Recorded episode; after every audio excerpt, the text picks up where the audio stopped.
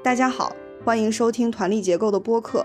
团力结构倡导顺应自然的生活方式，我们将围绕每个节气，邀请一线生态农人、返乡青年、可持续生活实践者等作为嘉宾，来一起分享对于节气、物候、传统的观察与思考。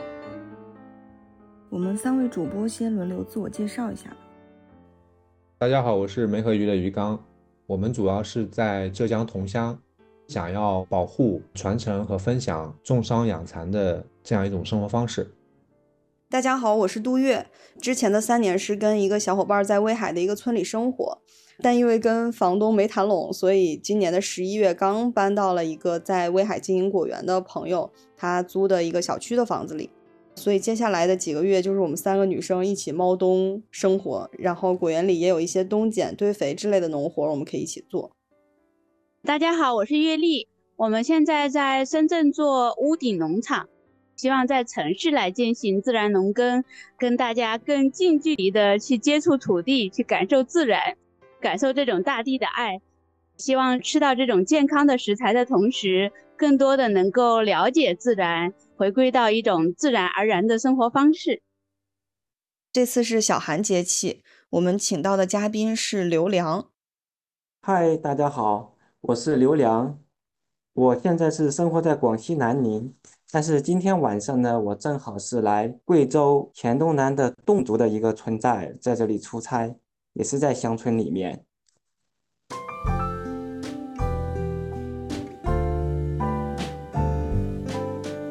这次节目是小寒节气，小寒是二十四节气中第二十三个节气，也是冬季的第五个节气。在小寒时节，天气虽然寒冷，但还没有到达极点。嗯，不过网上说，根据中国长期以来的气象记录来看，北方地区的小寒节气往往比大寒节气的时候还要冷。我在山东威海，今年冬天确实偏暖，就是每次到了那个节气的十点的时候，其实该降水的时候也没降水，该降温的时候也没降温。但是每次节气播客，要么是录的时候，要么是已经播出的时候。啊，该降水的那个降水就来了，然后该降温的降温也来了，所以我我猜可能在十号左右，嗯，才会降温到小寒节气该有的那个温度。这两天我感觉温度应该都在零上，至少白天的时候啊，因为到处都在化雪，之前的那场大雪还没有完全化干净。呃，可能因为我住的这个地方虽然算在市里，但还比较偏僻，然后清雪的车什么的，就是能看出来，它只把主干道，甚至不是把主干道清理干净，就是把主干道清理出来能跑车的路就结束了。我跟彭越前两天去他的果园的时候，骑那个三轮车，一拐到小路。就马上变成全是雪的路了，就是，呃，一开始拐进去的那条路还是被压的比较实、比较扁，然后有一些露出的地面。后来越往里走，就是车越少、人越少的地方，那个雪根本就感觉没人管，也没有撒那个融雪剂，也没有清雪车，就是各种车走压的痕儿。然后有一些个别的路段，比如拐弯的路段，因为压成冰了以后，其实很危险嘛，就可能有一些。可能是承包地的人，也有可能是这个村民，他会撒一些土在这个拐弯的那个地段，让那个冰不要太滑。我最近感觉每天那个都能听到滴滴答化雪的声音，所以我觉得最近还是挺暖和的，降温还没有到。上次去彭越的果园也是拔了一些胡萝卜回来，因为他之前留了一些胡萝卜在地里，然后都被大雪盖上了嘛，然后就把雪铲开。把那个他盖了一个草帘儿，掀起来，那个胡萝卜缨子还很还很绿呢。拔了一些胡萝卜回来，这段时间都没咋干农活，因为路路本来就不好走，然后地里又都是雪。嗯，讲一下嘉兴桐乡哈，嘉兴桐乡最近温度比冬至的时候要稍微回升一些，这里倒没有下雪。我最近感觉有点躺平了，就是没没也没有干什么事情，然后。啊，杭白菊本来是要做包装，然后也是选了一些，然后现在也没有定下来，然后有点看年前能不能把它做好吧。上周末去看了一个，嗯，我们这里的一个果园，应该是很资深的一个农业人了，原来在嘉兴的这个农业的职业院校，后来出来自己做果园，他种的是一种嘉兴本地的特别的一种李子，叫醉李。然后去那个果园里面，感觉还挺好的。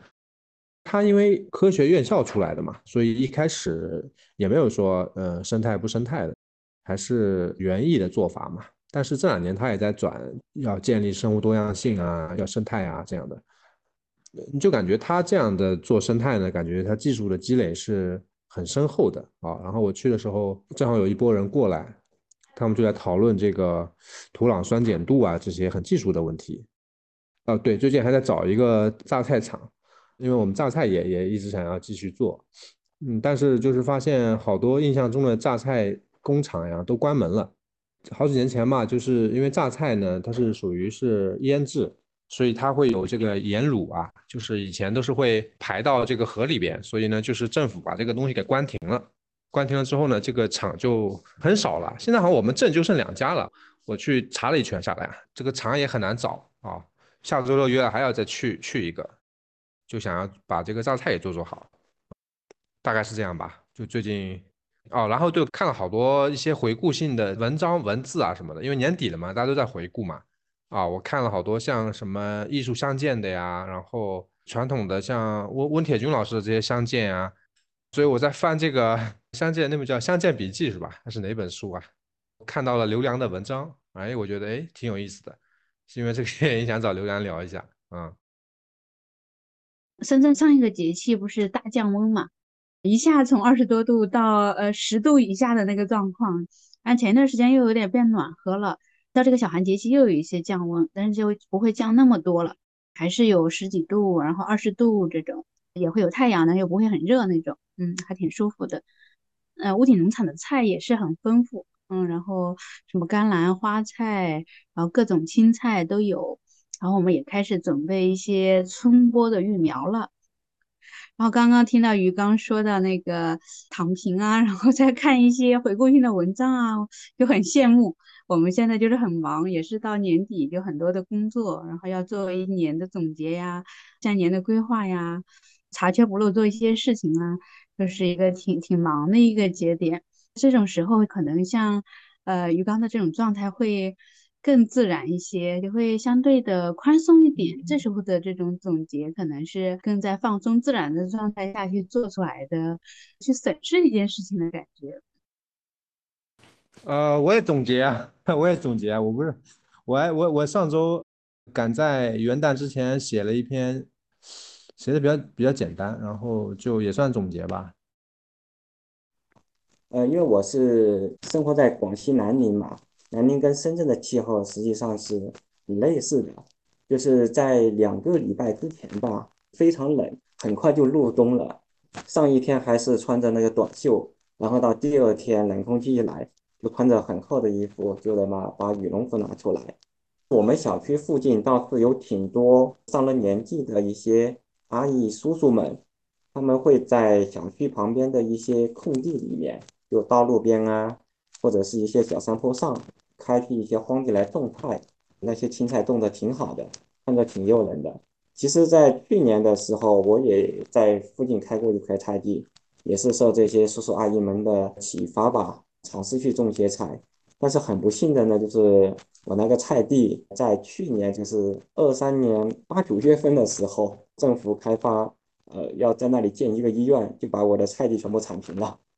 有我没地方种菜了，等我想看看有没有其他地方有菜地的时候，发现那些叔叔阿姨们把所有能利用的空地全部都给种上了，啊，这是我在广西南宁的情况。而这几天呢，就是我在元旦之前来贵州黔东南从江县，然后这里是一个侗族村寨，就是他们举办了一个音乐节，嗯，我过来这边当志愿者，也是顺便来玩一玩嘛。他们这里边的就比较冷，就贵州，因为它是海拔相对来说比较高吧，是有冬天的感觉。我们晚上的时候还是要围着火炉来烤火的。侗族地区的话呢，他们很喜欢在鼓楼里面唱歌。这几天晚上，我几乎每天晚上都很晚才睡觉，因为在农闲时节，他们是会有很多活动的。他们这边喜欢斗牛嘛，他们是叫牛打架。西班牙斗牛，他们是人跟牛斗。这边是牛跟牛斗，就每个村寨他们会养一头自己的斗牛，然后村寨与村寨之间牛相互来斗。昨天的斗牛呢，他们叫友谊赛，就是我在这个村寨，他们的牛其实他们并没有去斗，而是去踩一下那个牛塘，就他们把自己的牛拉出去，有点像，比如说要进行比赛啊，提前适应场地啊这些，他们要踩牛塘，但是他们也是很隆重的，因为那个牛是他们全村集体的人，他们一起养的。有这样的一个说法，就是说谁家的，就是哪个在职的牛养得好，在斗牛的场上赢了的话呢，就说明这个在职的村民他们是比较团结的，也是比较善于做农活啊，因为他要喂牛嘛，就把牛喂得很好。所以昨天晚上他们回来之后呢，全村人在鼓楼里面，大家一起吃饭啊，唱歌啊。其实侗族大歌他们是很有名的。他们没有什么伴奏的，而且是多声部唱的。昨天晚上的时候，他们也是唱得很热闹。今天呢，正好村里面有两个结婚的，就是我们住在一个民宿里面，然后这个民宿的那个老板他就说，村里面有两家人，然后民宿他们一家人呢去一家，然后我们在他们店里面住的客人，我们去另一家，就是我们分成两拨人去贺喜。去喝喜酒嘛？他们侗族人每到那个农闲的时候，其实他们会搞很多活动。我刚才说到的斗牛，也包括很多很大的节礼日，就像结婚这种，都会放在这种农闲的时节。其实刚才说到小寒节气，侗族这边一年是只种一季水稻，在小寒节气的时候，其实主要的农作物都已经收获了，他们就比较有空闲嘛，所以大部分时间他们可以去。做一些集体的一些娱乐活动，其实这边冬天的时候还是可以种好多青菜的，特别是像一些叶类菜、萝卜这样的一些冬种的作物。这几天吃饭的时候，我们都是看着自己想吃什么菜，就直接去他们房前屋后的那个菜地里面去拔。我们来的这个志愿团队也有从北方来的，陕西啊、甘肃啊，青菜他们觉得太好吃了。你们吃青菜是什么？就是火锅里吃啊，还是说是炒着吃啊？大部分都是涮着火锅吃的，像白菜呀、芥菜，就这边种的比较多的都是十字花科的啊，还有像萝卜。哎，我想起来十多年前，我也在黔东南过过苗年，也是冬天，大概是十一月份，也是斗牛啊，在田里斗牛，然后好像还有斗马。赶上苗年了那时候，然后也是喝酒啊、吃啊什么的。就是冬天，我我记得那时候已经已经有点冷了晚上。哎，那现在他们年轻人他们是呃有吗？还是说他们是因为他很多是在外面打工嘛？是是回来了吗？还是说是没出去？还是还是怎么样的？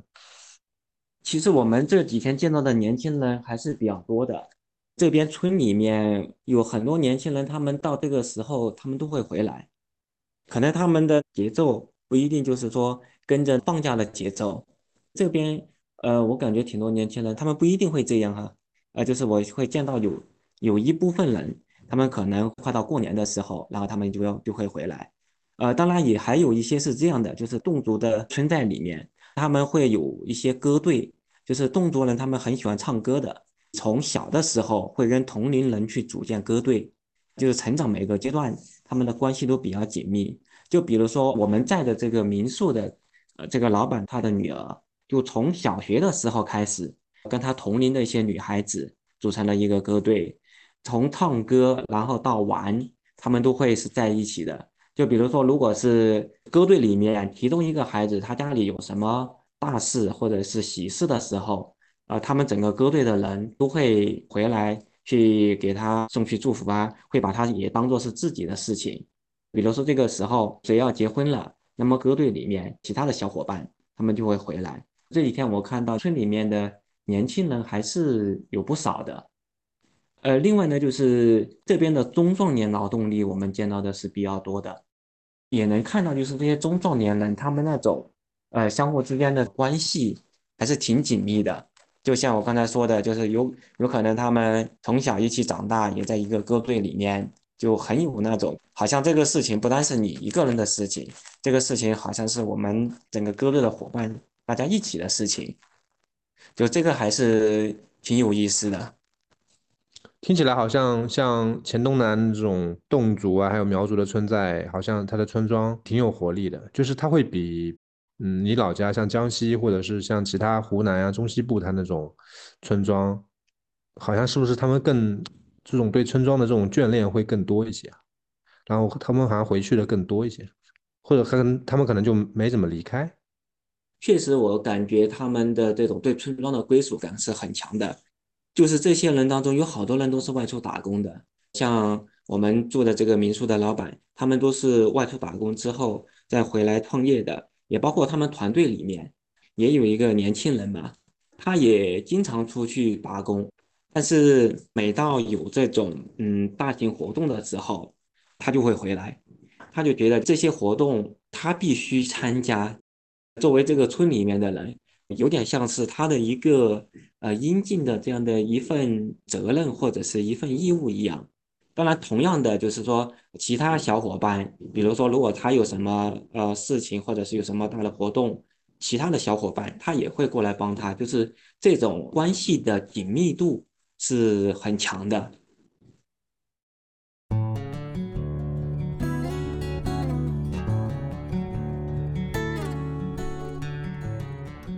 看你那篇相见的笔记里面写的，就是说，刚毕业的时候也考过公务员，但是后来还是做了乡村建设的这样一些公益性的工作。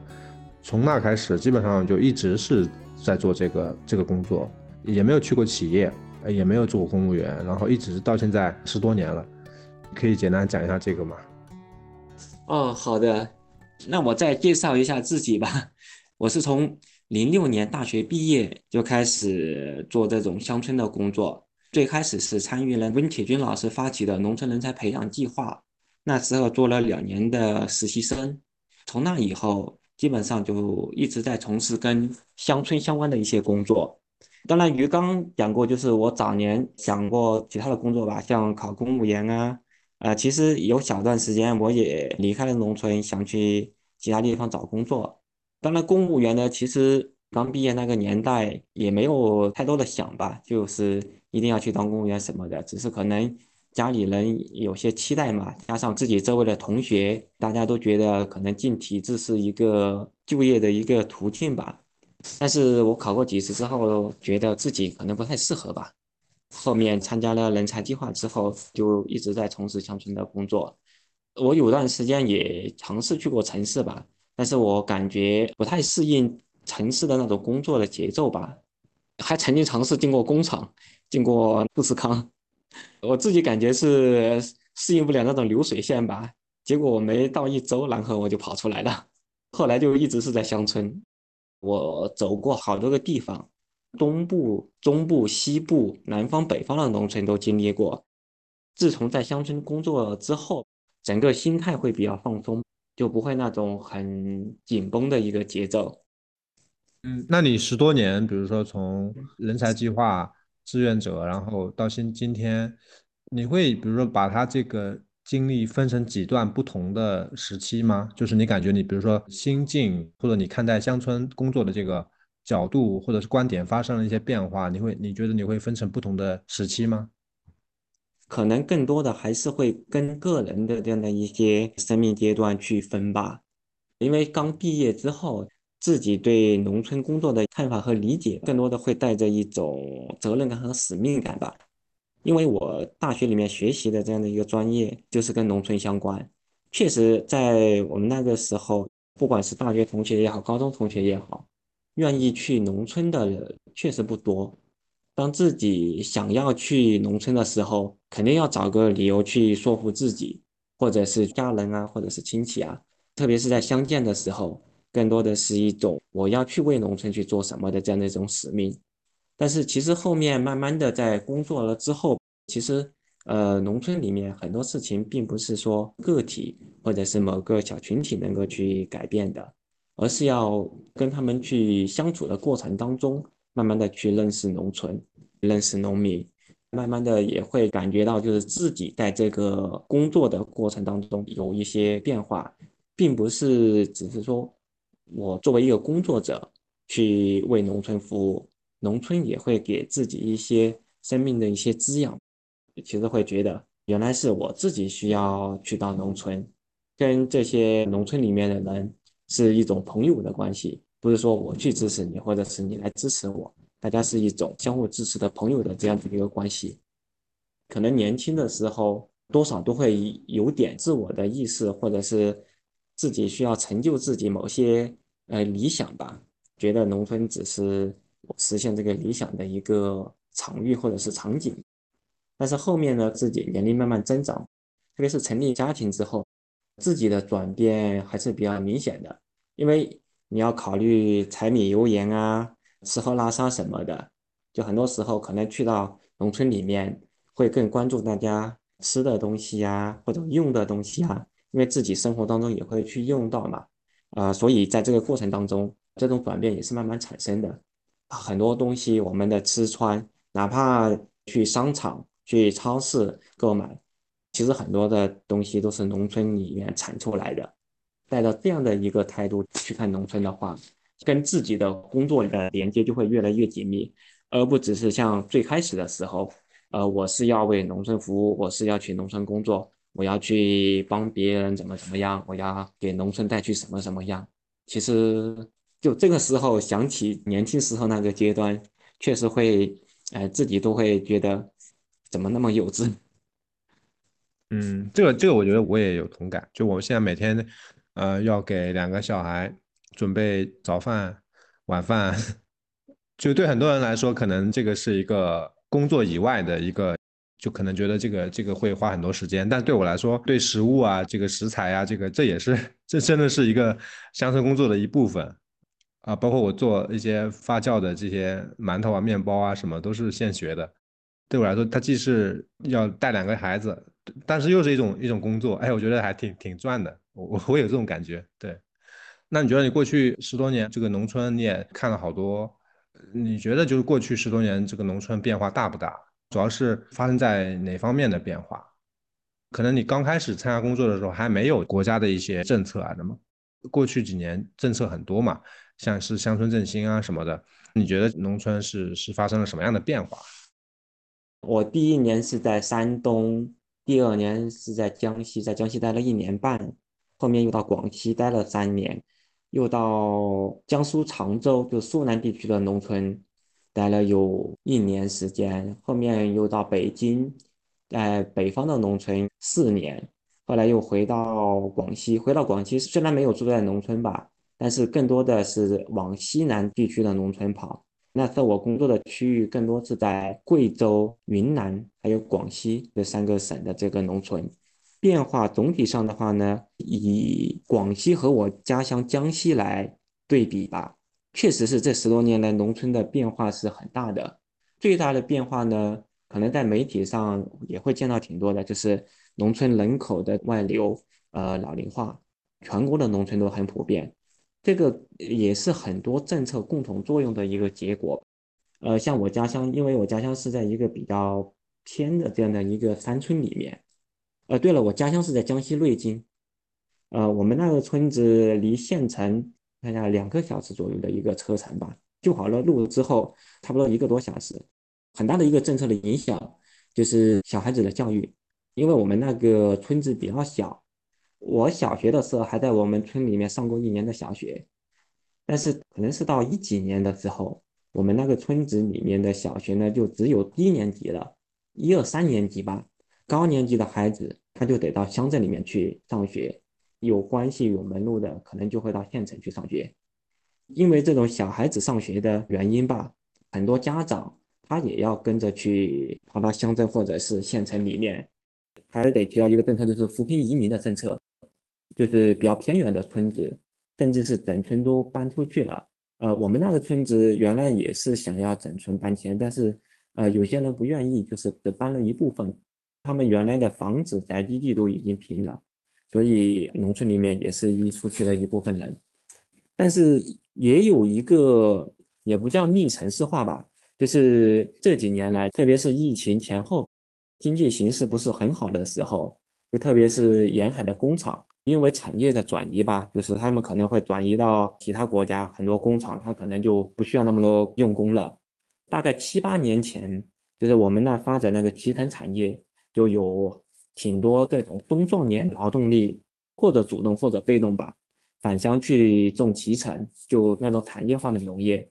挺大一部分人回来。但是也是一个比较有意思的现象哈，就是他们虽然说回到村里面去种脐橙，但是他们很多人赚了一些钱之后，因为前几年脐橙的价格还是比较好的，就赚了钱之后。他们都会在县城或者是乡镇里面去买房子或者是做房子。实际上，在农村里面，他们以前的老房子它还保留着，就有点像管理启程的一个公房一样。但是他们大部分的生活会在乡镇或者县城里面。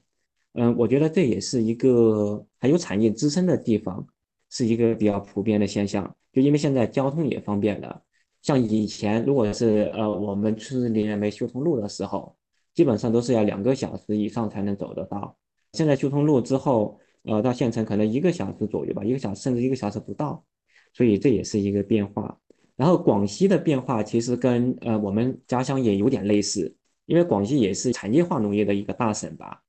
所以只要中壮年的劳动力他们返乡之后呢，会在县城或者是乡镇里面有一个新房。但是他们老家呢，就因为他们要呃管理他的一些桉树或者是甘蔗这些，他们在农村的房子也还有，就是他们有一部分生活和工作还是在会在村里面。所以这十几年来看到的一个变化，就是原来就是很多人说农村他们可能会慢慢的消失吧，呃，但是我觉得这个可能因地而异，有产业的地方他们可能会以另外一种形式存在。你说产业化农业，他们在县城买房，那这个他平常，因为他要管理桉树啊什么的，那他这个县城的房子是是空着啊，还是说是过年时候去去住啊，还是说他小孩在那边住，还是怎么着？他们在县城或者乡镇的房子，大部分是为他们的孩子准备的。这部分人大多都已经到四五十岁了，他们这种乡土情节还是比较重的，因为他们很多的人际关系都会是在村里面。就是有一部分人，他们说会把村里当做养老的地方，但是他们在县城的房子呢，可能就会，呃，因为要照顾小孩上学，四五十岁的他的他的小孩大概还在上初中、高中的阶段，他们有一部分时间他们会在乡镇或者是县城里面照顾小孩，买房子他们不会跑很远的，如果离县城近，他们会在县镇；离乡镇近，他们会在乡镇，就是他们的归属感。其实还是一个比较偏县乡的这样的一个范围吧。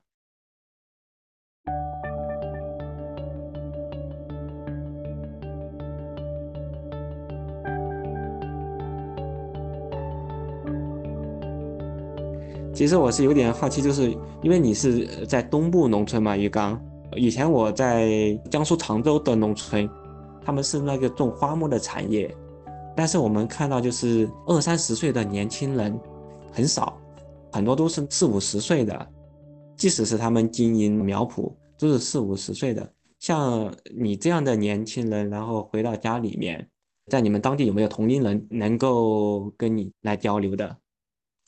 村里的年轻人其实是挺多的，就是基本上都还在，呃，只是他不从事传统的农业。我们这个镇呢，其实是做，主要是做针织。那么他们就做针织的这个行业，村里面还有像呃工厂呀、针织厂呀这些，所以他们的工作机会很多。只是就说农业确实很少，就是做农业几乎是没有了，交流其实不多。呃，而且我我像我们做蚕桑的这个传统农业，和同龄人的交流很少，反反倒是跟上一辈的人交流会比较多一点。然后你前面讲的那个县城和村的这个，确实是这样的。我感觉我们这里也是这样的。他有点钱了，他就要去县城买房，或者是去镇上面买房，也是小孩子上学啊什么的，就因为更方便嘛。因为可能就半个小时，就像像我们这里的话，平原交通又很方便，其实来回也就半个小时。像我，嗯，有一些亲戚，他甚至年纪很大了，他有时候还会去县里面去打工啊，然后每天回村里面。不知道杜月在威海那边的农村看到的情况是怎么样的呢？这边农村，我我因为我没有去太多村哈，然后我找到的那些比较适合新村民居住的村子，就比如说风景比较好，然后没有太多的呃产业在里面的村子，大概分两种，一种就是已经有新村民或者说新的呃。资本，但这个资本不是大资本啊，就可能只是建建民宿啊这种类型的资本。呃，一种是有这种，一种是没有的。就有的这些地方，往往村子本身它的条件是好的，就路比较比较开阔呀，然后这个村子的原貌也保持的比较好，周围环境有水呀，有一些地势的起伏呀，这种或者是在海边。嗯，我已经看到有三个村子是就是已经有成型的民宿在运营的，但是这个村子整体来说，外来人都是都是游客，就没有什么常住的新村民。所以我想去常住的时候，其实其实本地人还是一个不是很理解你的态度。呃，但是因为我选择了其中一个住嘛，就在三年前，就发现住下来其实也还好。至少我住的那个村子，因为那个民宿的负责人他是住在城里的，所以他那个民宿设计出来就是就是无人看管的那种民宿，就是它可以换密码，直接是密码锁。呃，院子的门是一个普通的锁，但是他那个小钥匙放在了一个就是需要密码开的小盒子里，然后挂在门旁边，所以这些都是远程的。但虽然办理这个入住可以是远程的，但你总需要去维护吧。包括有些人可能他只是，呃，路过附近想来看看这儿什么样子，就是所谓潜在客户吧，就不值当从城里开一个多小时车过来带你一个不确定的客人来看，所以他有一段时间就把钥匙留在我那儿了，就是让我帮忙他看。然后包括后面他没有精力，他其实想把这个民宿转手，他希望跟我们能。怎么样的合作？因为他现在发不出工资了，所以他自己又没有精力去管理。他其实是希望我们能够接手这个民宿，但是我跟奇文觉得我们跟那个民宿就太太现代了。其实我觉得所有现在在村里的民宿都是这样，很少是真正民宿该有的样子。就民宿在我理解应该是，就是在这儿的村民怎么住，他们怎么住。就是在我的概念里，民宿应该保留那个炕，保留烧火的大灶。就这才是民宿该有的样子，但是他们的这个形式就注定了必须要是方便的，符合城里人的生活习惯的，啊，所以那个民宿里面几乎都是电取暖的东西，电热炕，然后空调，电的热水器，智能马桶，就是所有都是用电的，其实并不是很，呃，可持续的方式，也不是很，很村，完全是城里人很熟悉的那一套。因为这个原因，所以我我跟奇文觉得我们跟一我又不是我们改造的，对吧？我们对我们跟那个地方的连接感不是很深，就也没有答应他们什么形式的合作呀，或者怎么样运营运营之类的。就只是，呃，如果我们有在村里想做的活动，这个民宿其实是一个很好的现成的提供住宿的或者活动的一个空间，它相当于是给你创造好了的。所以我觉得选择这样的村子。一方面是，就是他选择在这儿，说明他这个环境是不错的。然后另外一方面是，可能对新村民来说是一个机会，就是你们可以用某种方式去合作的机会。嗯，那当然这个机会我们我们俩没没抓啊，当时也觉得好像机缘不合适，嗯，后来又搬出来了，所以就，但是我观察的我们这边村子。跟鱼缸他们说的差不多，但可能没有他们的那些工厂，就是只是有包地，然后有那种所谓的生态采摘园，但只是用了“生态”两个字啊。然后再就是零星的这种民宿，其他的其实没什么。但是村里我也我也观察到有一些，其实村民的类型比我们想象中的要丰富一些，比如说。我之前的村子有一个跟我们交往比较好的大姐，她五十多岁吧，然后她儿子是跟我同年的，就据说是她的工作是跟游戏相关啊，反正她就一直跟她爸妈一起住在这个村子里，然后也没有出去住，也没有去打工，就是每天在家里，在她的那个房间里，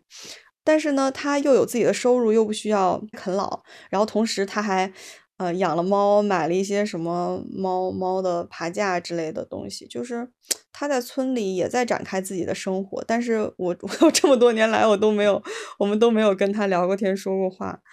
还有就是说村子里小孩的这个问题，嗯，我们交往的另外一个姐姐，她是四十多岁，然后她两个孩子，一个上小学，一个上初中，学校都在镇上。初中的那个孩子呢，是每个周回来一次。嗯，小学的这个孩子就是每天有校车上下学来接送，就是他会去村口等等校车，但是每次大雪天的时候，呃，他孩子还是要在家上，就是上网课或者上自习，因为威海这边雪太大的时候，那个校车他也没有办法接送，特别是村里的道，它清雪其实没那么及时，所以镇上的学校也许就会通知大家上网课这样，这些是我在回村之前都不知道的情况。但是确实，像像我刚刚说的这两个姐姐的这个岁数的人，在村里就是正当年的这个年纪是最能干的年纪。再年轻的人，就像我刚刚说的，要么还在上学，然后大概率也不会回来；要么是可能也是比较容易被长辈评判的年纪吧，他也不太喜欢出来跟大家交流。嗯。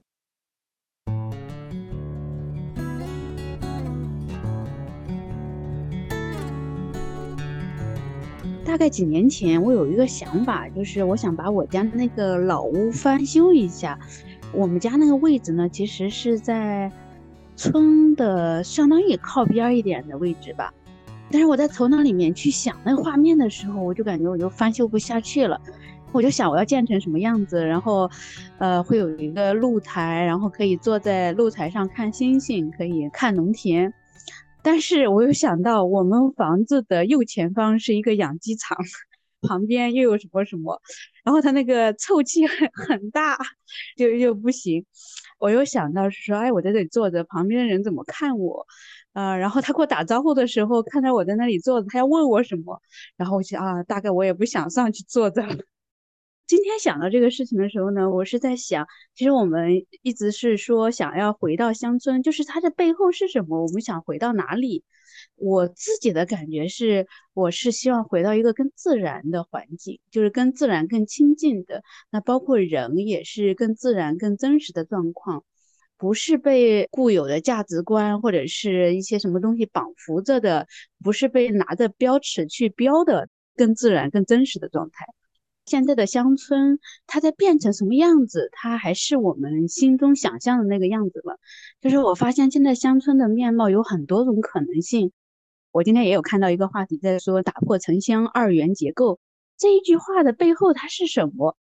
你们对话的时候，我就在想，就感觉到一种很强大的力量在同化的一些东西，也有一些力量在节节败退，或者是有一些新的东西又在出现。很多时候，乡村成了城市的一个拓展，一个附庸，呃，一个复制。城市变得少的时候，空间变得挤的时候，就开始往乡村那边去拓展。然后它其实是变成了城市的另外一个部分，或者是辅助的一个功能。有的人住在乡村，其实只是因为。比城市里的生活成本会低一些，呃，他工作还是要去城市。就是在我的老家，很多这样的状态，每天早上起来很早就开着摩托车去城里去工作，然后晚上再开着车回来。乡村也就是一个居住的地方，和村里的人也很少打交道啊，这样的挺多这样的年轻人或者是中壮年人是这种生活状态。杜月刚刚讲到的这种，其实在南方也有很多乡村是这样的，有很多新村民啊这样的。也有看到很多的范例，说彼此的借鉴，然后去传承一些乡村呃有价值的美好的东西，也把城市的一些文明带回村里，让村里的这个生活设施条件变好呀，然后呃有一些读书啊、音乐呀，就是感觉到那种共创的一些画面的存在。然后也有是像刘良现在在的村子这样，就是保留很多这种传统民风乡俗的一些东西，就是我觉得这种真的是很宝贵的，呃，就是文化的那种精髓还在保存着的。刘良讲到那边的年轻人，这个时间回去，我就在想啊，他怎么回去的？又没有放假嘛，很可能就是呃离职回去的。哎，我觉得这种状态真的是好自由啊！就是可能来城市里，我就是要工作，然后挣一份钱，然后一个生活的成本，然后但是我的精神还是在乡村。那到了我我去照顾我精神的部分的时候，就毫无留恋的回去。哎，我觉得这个也是一个一种文化自信，就是没有被变成这个市场经济的奴隶的感觉，就是保持着这种。精神的信仰，呃，或者是这种独立性，我觉得还蛮好的。那现在很多年轻人是这样子的，就是知道自己要什么，然后来工作就工作，然后自己追求的东西就很坚定，也不会去盲从。我觉得这个才是真的是一种文化自信啊。然后他们主动的愿意去传承，把这种文化精神活出来的话，它就不一样了，不是需要一种被动的传承，而是一种主动的选择，挺给人信心的。说回来，就是我觉得我我现在在找到的一种工作生活的状态啊，我也觉得是我有时候也是，呃，挺矛盾的一种状态。就是有时候呀，也不想工作这么忙，呃，但事实上，城市里的工作节奏在那里，它是一环扣一环，然后就会让人坠入到一种工作的节奏当中去，就是时时的经常觉察一下，慢慢再找回来自己的那种状态吧。我觉得我现在在找的是一种更自然的生活状态，它不是在地点上的是乡村还是城市，就是让自己的心在一个自然的状态，更接近自然的节奏的一种生活工作的状态，更去关注事情的本身，然后他自己的那种真实。也会去关注环境，关注这些植物，关注我们的食物的生产，也创造一些可以让大家体验到跟土地连接、跟自己吃的食物有更多的了解的这样的一个空间。我觉得始终就是在这种寻找的状态，大概就是这样的状态。我其实在很多村子里面也看到，可能有些人确实是会带着一些在城市里面的一些生活经验。生活习惯去到农村里面，之前我在一个云南昆明郊区的一个农村里面，那里有挺多新村民过去的。有一户新村民，他们到那个村子里面之后呢，因为城市里面都喜欢修那种比较大的落地窗嘛，他们觉得这样会很漂亮，就是视野很好，风景也很好。他们把自己的二楼全部改造成一个落地窗玻璃的这样的一个房间。就像阅历讲到的，就是说院子里面可以看星空，他们是在房间里面可以看星空，但是到夏天的时候，他们就发现被太阳晒得热得不得了。因为在云南的农村，其实他们是不用装空调的，但是当他把那个原来的房子改造成阳光房之后，不装空调就不行了，对能源的消耗就特别大。听到他这样讲述之后。其实我自己也在思考吧，就是不去了解当地的一个跟自然交流的状态的时候，会造成很多不必要的浪费啊，或者是不必要的一些麻烦。所以我觉得，对于很多人对农村的想象而言，可能真的是要跟当地的这种自然环境、跟当地的这种人去更多的打交道，这样是会减少他的很多的一些成本吧。当然，就是除了这种新村民之外，其实我自己所住的小区里面，其实我也观察到这样的一个现象。因为我们所在的那个小区是在南宁比较郊区的一个地方，我们小区里面很多人都是从广西各个县搬上来的，他们工作可能是在南宁城区里面，但是他们的父母上来帮忙带小孩的时候，除了带小孩之外，他们会觉得挺无聊的，所以就是把我们小区旁边的一些小山坡。他们全部开成菜地，既像是他们的一种休闲娱乐，其实也算是他们的一个工作吧。呃，就开小菜地的过程当中，有些阿姨、有些大叔，他们慢慢的就认识了、熟悉了，然后他们也会相互去照顾。比如说，他觉得他旁边这个种菜的阿姨，她的菜该收了，或者是有有时候没人管了，他就会提醒。有空的话呢，也会去帮他浇浇水啊。如果觉得太旱了。我觉得很多人讲的是乡村，它可能不单是一种环境，就不单是一种自然环境、自然条件，它也更多的是一种关系。我觉得这种关系也是现在很多呃讲到城市的人可能连邻居都不认识。其实我也是种了菜地之后，呃，我才知道就是我附近的菜地他是住在哪里，他是哪一栋的，然后他老家是哪里，他从哪里来，然后他的小孩是做什么工作。这种关系，刚才月丽也讲到，就是这种更真实的人际关系。我觉得可能也是大家对农村向往的这样的一个地方吧。现在我们这个城市的屋顶农场，我觉得也在建立这种真实的关系。一起种地的那些地主们关系都特别好。疫情的时候，大家还相互赠药啊、送菜呀什么的。去年种菜的过程当中，其实也看到这种场景，就是呃，因为没有水嘛，它是开发商原来把那个地给平出来之后，还没有用上，需要挖水坑，就是要集雨水。有一些那个种菜的阿姨们就会在几块菜地之间挖一个水坑，然后大家共同用、共同去管理、去维护这个大的水坑。我觉得这种关系也是很好玩，就是真的是很有邻居的感觉。是啊，这个是很珍贵的东西，就是也是我们怀念乡村的一点。阅历基本上已经放弃了，就是说在在自己的村庄一定要在自己的村庄怎么怎么样。追求一种自然的一种生活和工作的一种状态。那像我们其实也是，其实我们现在住的这个地方，它就是个村，它叫三星村啊。它可能在不到十年前，它就是个村，跟我们自己那个郑和帮是一样的。那后来只是拆迁了。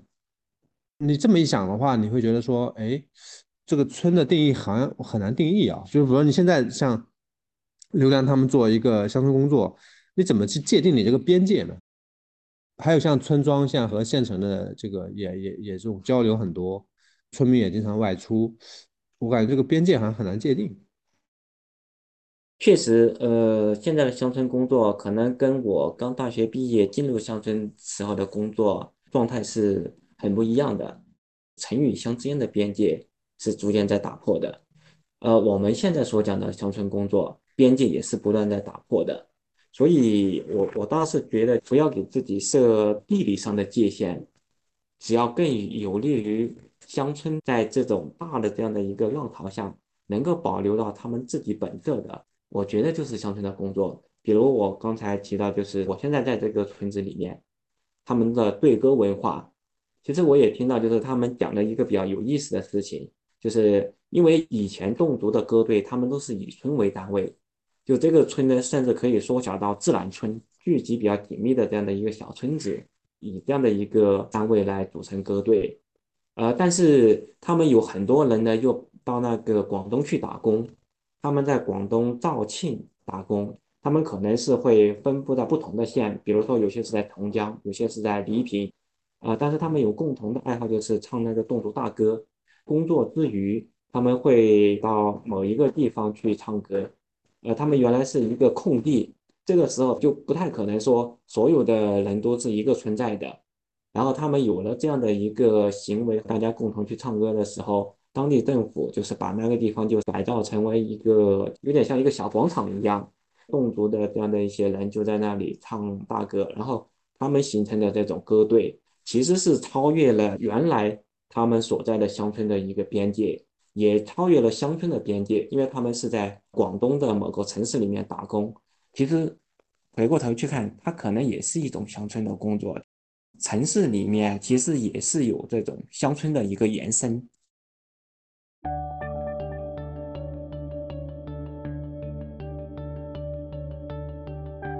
有一个人类学家，他跟我说，现在不是叫乡土中国，现在叫城乡中国，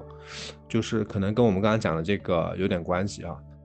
因为你其实有工作过粮中心，就梁树民乡镇中心，还有呃行动援助，还有社区伙伴。你觉得这么多的不同的乡村建设的组织啊，还有机构啊，在这个大的转变下面，你觉得这三个不同的机构他们的这种工作方法，或者他们看待乡村的眼光，你觉得会？你觉得会有什么样的一些呃优势，或者是不同的挑战吗？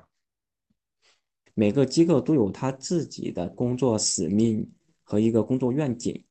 其实粮中心是本土的一个机构，看待乡村的眼光其实也会跟着中国乡村的变化而变化吧。就比如说最开始的时候，我到粮中心的时候是推农民的合作组织，啊，其实这个也一直贯穿粮中心的整个过程。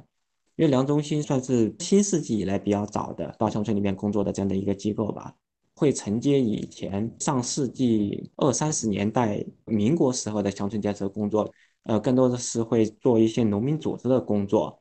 这个也是基于当时的农村的一个情况吧。八十年代包产到户之后，农民的原子化和个体化现象比较严重，所以需要把大家组织起来，乡村才能够有更好的一个发展吧。在梁中心比较重要的主线是农民的这样的一个组织建设，当然梁中心还有其他的工作，就比如说青年人的工作，希望就是嗯能够有更多的年轻人看到真实的农村和真实的中国，然后对年轻人的这种个人成长也是有帮助的。讲大一点，可能跟发展观也有一定的关系吧。主流讲的发展可能更多的是一个面向城市化的。物质性的或者是经济性的这种增长，但是这种发展观它可能是会把很多人遮蔽掉的，就可能让大家看到的就是塔尖部分、塔基部分，可能大家就不是说看不到，可能有意无无意的去忽略吧。啊，所以也是希望年轻人自身在参与这个乡村工作的过程当中，能够有自己的一些思考，能够有自己的一些体会吧。呃，然后行动援助的话呢，是一个国际性的组织，更多的会是以国际的这样的一个发展的视野进入乡村。呃，我在行动援助是零八年到一一年，那时候还是讲扶贫会讲的比较多，因为确实那时候的乡村的经济条件各方面的条件都还是比较艰苦。就比如那时候，呃，我在广西壮族地区去做工作的时候，很多地方都还没有通路通水。就有一个村子，我们要到那里去的话呢，我们先要坐车到乡镇里，然后乡镇再坐三轮车到村村委会所在的地方，然后从村委会那边再走山路走进去，大概也得两三个小时。如果来回的话，一天时间都会花在路上。就那个时候，乡村条件是比较艰苦的。那时候是会带着一些国际性的扶贫的这样的一个视野进到农村里面吧。那时候更多提的是。联合国的千年发展目标会拿着这个去比对，就是到乡村里面去要改善基础设施条件，像什么道路啊、饮水呀、教育呀。另外呢，也会有一些妇女的这样的一些，因为乡村里面妇女相对来说她们的权利可能相对会少一点，也是希望能够给妇女有更多权利，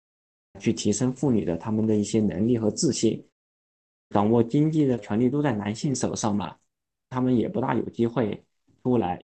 健康的状况、卫生状况都相对会差一点，所以妇女也是我们那个时候比较关注的一个工作面，也包括儿童，儿童也是偏远的地方的农村，上学是肯定可以上的，但是可能就是除了语文、数学这种主课有老师教之外，其他的就没有了。我们在行动援助的时候，也会去跟学校有一些合作，补充一些其他活动，就像啊六一节啊，组织他们画画啊，或者是一些其他的，除了这种主课之外的一些活动吧。那个时候的工作主要是这样，主题其实还是会比较以扶贫或者是消除贫困为主。到现在这一个阶段，就是来到社区伙伴之后吧。更多的看是会以乡村的这种文化，但是社区伙伴他会比较更看重这种乡村内在的团结互助，大家所结成的一种真实的一个关系吧，更看人，就是希望能够激发他们内部的这样的一个力量。然后刚才于刚也说到，就是乡土中国和城乡中国，就我自己觉得哈，城乡之间联系是越来越紧密的，就很难。把乡村和城市截然去分开的。现在我不会只是把农村看作农村，我觉得会跟自己的生活的需要和生活的体验去结合吧。呃，能够得到乡村的一些滋养，这个也是我自己在乡村里面工作这么多年的一个感受吧，也是自己愿意坚持下去的这样的一个动力吧。你刚刚讲的时候，我又想起来我在行动援助的时候，这个短暂的时间哈，可能大半年吧，然后。你刚刚说他这个目标是扶贫，但是我当时感觉就是说，如果是这个目标的话，其实当时村民出去打工就是最最快的一个实现的一个方式。就是我我我也在广西嘛，他们都是去广东去去打工，基本上。哎，你说联合国这个千年发展目标是现在那个五颜六色那个图吗？是的，其实千年发展目标是那个零零年提出来的，一直用到一五年。一五年的之后再去回顾，其实也没有人去回顾了。呃，可能有人回顾哈，只是看了之后发现很多目标都没有达成，然后又推出了一个新的，就是现在叫 SDG 嘛，就是可持续发展，啊，就是全球可持续发展什么什么什么什么规划，对。啊，然后说到二零三零年吧，要实现十七个目标，呃，如果是说千年发展目标来看，真正的实现的国家不多，如果对照那个指标哈，好像。中国相对来说还是做的比较好的一个，呃，千年发展目标其实它更多的是以消除贫困为主题嘛，也确实是，就是很多人脱贫真的就是靠外出打工，但是当时做的一些事情，其实对现在农村的影响还是挺大的，特别是基础设施的一些改善，也是现在很多人能够返乡或回到乡村的一个很重要的一个基础条件，比如现在。很难找到不通电的农村，也很难找到不通网络的农村。这个在其他国家，哪怕就是发达国家，都不太能够实现的。嗯，我十年前在广西那边的村里面，网络基本上不太有。啊，我记得镇上面网吧，然后小学有网络，那时候也没有智能手机嘛。现在应该，我想应该很普及了啊。嗯。呃，是的，反正基本上都已经普及了。现在的农村里面，至少是在硬件条件和基础设施条件上面，这种隔离是不是太明显了？但是确实是因为有这样的一些基础设施条件，很多农村它可能又有一个新的东西进去。呃，有些广西的村子里面，就是因为他们的交通变好了之后，产业化农业他们就进去了。当然，我们先不讨论，就是说产业化农业它对环境的一些影响哈，只是说客观的一个情况。有些村子产业化农业，他们有了很好的发展之后，这个村里面慢慢的也会有一些人回去，他们会把这个村子会当做自己养老的地方，很笃定的会觉得啊，这个就是将来老了之后我的生活的地方，而不是说像以往就他们一提到他们村子，他们觉得。啊，我们村怎么怎么样，这样不好，那样不好，交通又闭塞啊，娶不到老婆啊什么的，没人愿意嫁进来什么的。上一波的这样的一个乡村工作里面，嗯，有了这样的一些很大的一些改变吧。嗯，反正我我个人感觉就是，如果说我们做的是乡村工作的话，因为他过去的变化实在是很大，所以感觉它的定义在不停的发生变化。对我来说，最大的挑战就是你很难定义清楚到底什么是乡村工作。我觉得这个是一个好事，就是说是，呃，要不停的去学习新的东西。对我来说是这样的，以一种相对比较开放的心态去关注，然后去学习的话，我总觉得能学到好多新的东西。东部的反正乡村是这样的，就是说，它因为条件太好了，所以好多的这个。城市越来越大，然后那个乡村就很容易就被拆掉了，跟比如说像你们那边你刚刚说的这个整村拆迁还不太一样，它可能是因为太偏僻，然后搬出来了。我们那边是就是没有了。挑战就是说要你要不停的去重新定义你到底在做什么事情，我感觉是这样的。你接下来有什么新的计划打算？然后还会继续去做乡村的工作吗？还是怎么样？具体怎么样？其实我自己也没办法去做一个规划，只是我觉得就是自己的参与到乡村变化里面，它是能够保持乡村自己的独特性，体现出乡村生活的价值。其实很多呃乡村的变化，它可能万变也不离其宗，就是一些东西给替代掉了，就是它乡村的价值被替代掉了，它可能会变得需要支付更多的成本吧。用一个不太恰当来说，就是呃，怎么样让乡村更低成本、更可持续的生存下去吧。而而我自己想参与的这个变化，是能够守住乡村的价值，能够守住乡村里面跟自然更亲近、更真实的这种人际关系的这样的状态吧。整体上，我是想去做这样的一些事情。嗯。其实我我我也挺想听听你们会对接下来一年的工作有什么样的一些想象规划吧。我现在还完全没有，听鱼缸和月丽说吧。就我有一部分工作，当然肯定是梅和鱼的工作，但是我觉得梅和鱼接下来会反过来，就是玉慧会来做主导啊。以前可能是我会多一些，但我觉得接下来是他来做主导会多一些，因为我们已经进入到了一个手工艺，然后产品的设计创新这样一个一个阶段。蚕桑的里面还有一些农产品的话，像杭白菊啊，还有那个榨菜，这两个可能首先它量不大，然后第二个就是它也要看机会，因为这两个都要涉及到加工品，怎么样跟工厂有个合作。其他的一些农事活动就不变呀，就是五月份养蚕呀，然后就是还是那些那些东西不会变的，只是每年的形式都不太一样。对我来说啊。跟我们自己那个家庭农场也有关系。有时候可能我父母支持一点，我就多参与一点；有时候我父母反 反对一点，我就少参与一点，或者我就去别的地方参与了。梅和鱼是这样。然后我个人的话，我在想说，可能还会，因为我们一开始做相见呢，完全是我个人的主意。然后呢，有两年时间是是泛的相见，就是没有一个。后来我当然是落在了梅和鱼上面，但是我自己还是想在一些泛的相见。嗯，有一些探索，呃，所以我会很关注蚕桑以外的一些相见的一些发展啊什么的。我我其实会很关注，我这个纯粹还是我我一开始的这个对于乡土中国的这个关注。嗯，我们去年好像在说元旦左右那一期，好像大家都在做工作总结，嗯，然后到春节的时候是玩什么的。我觉得今年好像反过来似的，今年这个元旦前，我们这边就是有年会呀、市集呀。呃，潮汕莺歌舞、鱼灯什么是很多非遗文化的活动嘛？总结和规划还没有出来，呃，大家已经都在开始做了，可能要到那个春节前才会来做这一部分。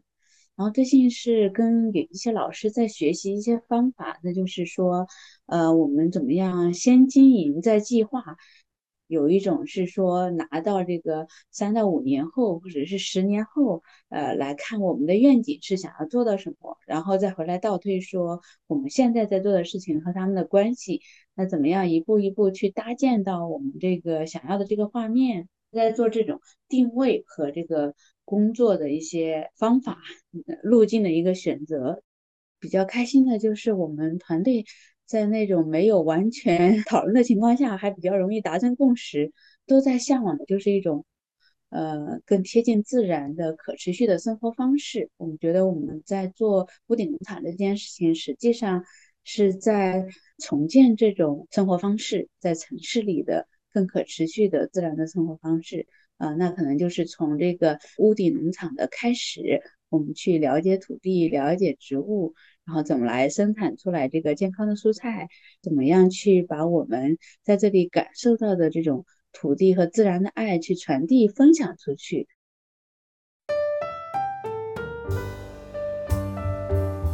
明年我也会去贵州种种。今今年本来暑假要去，那边有很多做纺织的嘛，手工纺织的。然后是是是，对对，挺多的。我们也会做很多纺织的工作。等我 学学会好多我们这里的传统的，然后再去看别人的，就会更更理解一些。要不然现在看也也看不太懂。说不定某个机缘巧合，我们又碰见了。对 对对。